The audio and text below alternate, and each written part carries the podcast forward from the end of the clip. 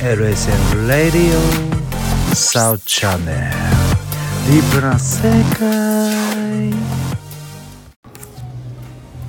はい皆さんこんにちは。LSM サードチャンネルディープな世界第5回目になります。よろしくお願いします。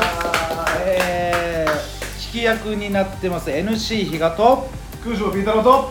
エールワンです。はいよろしくお願いします前回までですねちょうどこのジョジョ、まあえー、と今ずっと初回からですねジョジョ会ということで、えー ジョジョのお話をいろいろ聞かせていただいてるんですが、えー前回がちょうどこのスタンドのお話っていうところでまあいろいろですね、まあえーそれにまつわる部分といいますかそういった話をいろいろまた聞いていてですねまた、えー今回もその続きというか、えーそのまた物語と絡めながら話の今展開みたいな形になってますので、まあ、そういった話になると思いますのでよろしくお願いします。はいそうですね。話をしてるとジョジョっていろんな要素が入ってるんで、多分はいあっちこっち行っちゃうと思うんですよ。はいだから過去の回では祇園の話とか、まあスタンドであったりだとか波紋だったり、はいまあいろんな話してきたと思うんですけど、あのそもそもまあ部が分かれてるんですよ。一部、二部、三部って分かれてて、はで今現在進行形で八部というものがあるんですけど、はい。実はこの六部というものと七部というところにはもう大きな断裂があってですね。は一番最初家系図っていう話をしてその家系図のつながりでそのおディオという人とジョースター家の戦いですってずっと続いてきたのが実は6部までなんですけど、いはい7部から8部にかけてはもう全然違う話に実はなっていて、全然違うんです。全然違うんです。ここもまた魅力なんですけど、はいこの話をちょっとさせていただければなと思うんですけど、あの実はまあ歴史の話でいうとさっきまあ飛ばしましたけれども、えー、と3部で、はい。えー空城城太郎という人と、あとはディオが戦いました、でえーここでディオは、まあ、負けて消滅消滅するんですよ、は消滅するんですけど次第4部というところに行きます、はいで第4部も歴史は続いていて、はい。で第2部の主人公であるジョセフ・ジョースターはい。が日本に行った時に、はい。まあ、浮気をしてですねやらかしてたんですね。やらかしちゃってできた子供が主人公なんですよ、え浮気相手の子供が。えで、まあ、主人公で、まあ、つながってますよね、はいそうです血も血もつながってますと、はいはい。いうところで、まあ、第4部があってで第5部。第5部がどんな話かっていうと、はいお第5部は今度主人公はディオがどっかで孕ませた女の子供なんです。えディオの子供が主人公なんですか？主人公です。ディオえディオっていうのはまあ戦うまで九条城九条城太郎と会うまでに、はい。やっぱりいろんな実験とかをしてて、はい。いろんな子供を作ってるんですよ。そのうちの一人の話になります、えでちょっと忘れていけないのが第4部ではもうディオ入れてこないんですけど、はい。そのラスボスっていうのが一応キラヨシカゲっていうんですよ、はい。まあ、それの名前だけでも覚えてもらえたらなと思うんで。えっとキラヨシカゲに対する思い入れが強いですね。いえこ ここれこれちょこれちょっとはいはい。えっとえこれ第4部？第4部の第4部。のあのラスボスはキラヨシカゲです。えっと主人公がディオの子供。あ第5部があ第第5部は整理しましょう。第3部は空城城太郎とディオの戦いです、はいはい。大きくは。はい。で第4部は東方丈介これが第2部の主人公だったジョセフ・ジョースターの、まあ、隠し子、はい。浮気相手との子供、はい。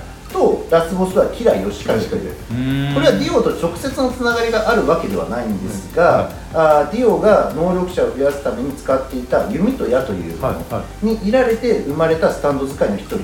で圧倒的なその悪の才能を持っていたわけです。あ才能パターンが初めて出てくるんですね。悪の才能です。ちょっと歪んだ性器持ってるんですよ。へもうねサンジェルマンの袋に女性のね腕だけを入れたりしますからね、へー。手首だけ入ってたりしますから。えちなみにちなみに、はい。能えーどういう能力持ってるんですか？この。爆発。もう触れたものを爆弾に変えるっていう。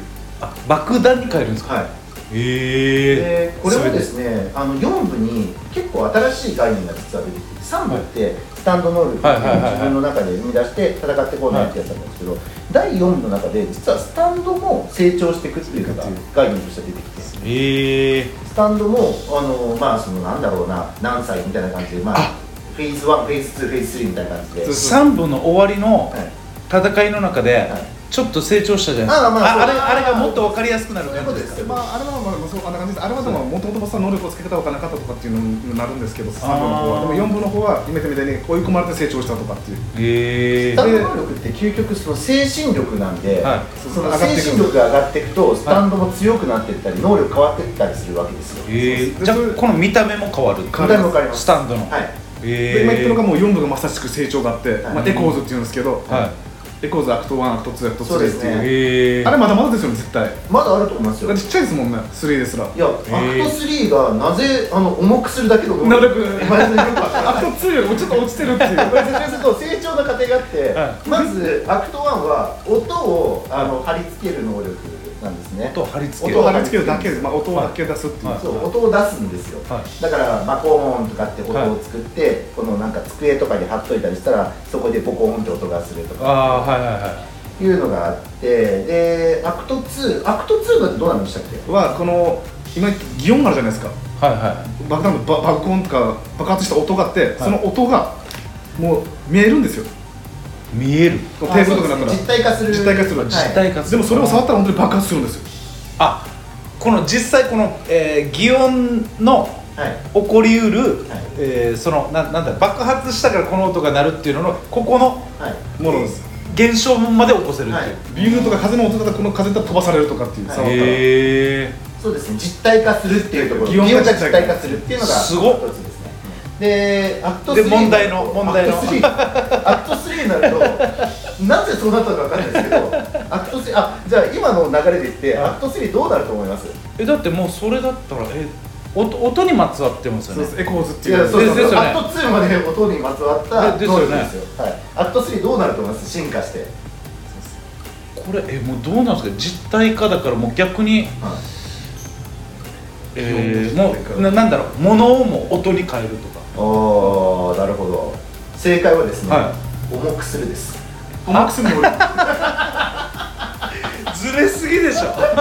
そのものだけですよね。そうですそうです、え5メーター以内のものを SI いや違う SHIT って言って重くするだけです。な憲法みたいな感じでやってずしんって。え絶対ツーンのままの方がよくないですか？それいいんですよ。だからその伏線が僕もあるのがジョジョで面白いんですよ。だからまだまだまだまだなんですよ。光一君はそうなんですよ。光一君は伸びしろがありますからね。でちょっと忘れ第4部で出てきたのが、はい。スタンド使いはスタンド使いに惹かれ合うっていうんです惹かれるっていう。へえ。これ仲間になるとかってことですか？いえ敵であってもです。スタンド使い同士は引き合うなぜかわからないんですけど、はい。惹かれ合うんです。惹かれ合うんです、へえ。まあ、それが第4部で出てきてコブにつながるんですよ。だからディオの子供を探しに来るのは康一君エコーズのものとかでやっぱそこ全部つながっていくんです。よ、へえ。で今言った5部が難しいのが5部のボスっていうのがディオの息子のくせにはい。シャブとか売ってるのを許せないんですよ。それではマフィアのボスがさラスボスなんですよ難しいですよね。いやあのちょっと経緯を話しておくと、えっと、ディオって、えーその第1部から第1部で死んだはずなんだけど、第3部で蘇ってきてるんですよ、はいはい知らない人だはい、でそれはなんでかって言ったら第1部であの相打ちになったジョナサン・ジョースターの肉体を乗っ取って実は生きてきたんですあそうなんでそうです。すうーん。ディオは途中で実は第1部の途中で首だけになるんですよ、はい。首だけになるんですけど吸血鬼なんで首だけでも生きててうんでそれでジョナサン・ジョースターと相打ちになったと見せかけてジョナサン・ジョースターの首から下を乗っ取って実は第3部の世界に現れたんですでえ、えー何が言いたいかっていうと遺伝子レベルはそのえー体の首から下はジョナサン・ジョースターの体なんですよ。はいはいはい。三部のディオはいはいはいはいはい。だからそれで子供を作ったとしたら遺伝子レベルで言ったらジョースター家の遺伝子なんですよ。なるほど。血統でありながら。というのがあ主人公なのが第5部なんですよ。あなるほど。だからギャングでありながら黄金の魂を持ったのがこの第5部。そうなんです。第5部の主人公。えジョルノ・ジョバーンジョジジョルノ・ョバーンですね。まさか混ざり合うっていう。そうなんですジョジョなんですよ。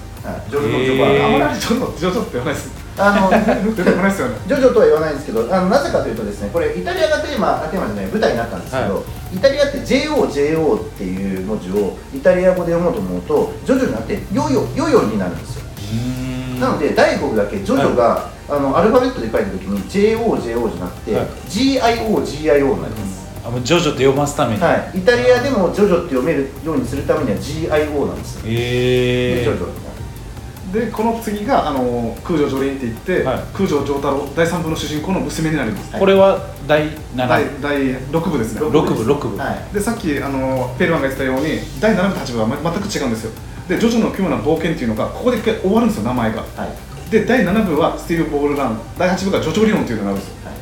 7と8文字が変わってるってことですか？実はもうタイトルが変わっていて。で一応7と8はつながってます。あの大きく変わったのがじゃあ6 6が境目になってるんです。6で一旦、一旦はもうちょっと。静止と。してはその世紀の歴史は終わってるんです。大河ドラマの。へえで第4部でなぜキラヨシカゲを押したかというと第8部の主人公がキラヨシカゲって名前なんですええー、というところで。いやあのこの物語の壮大さがすごいですね。すごいですよ。というところでですねまた次回またその辺の続き、えーまあ、678のところのちょっとお話を聞いていきたいなというところで、えー今週はまた、えーありがとうございました。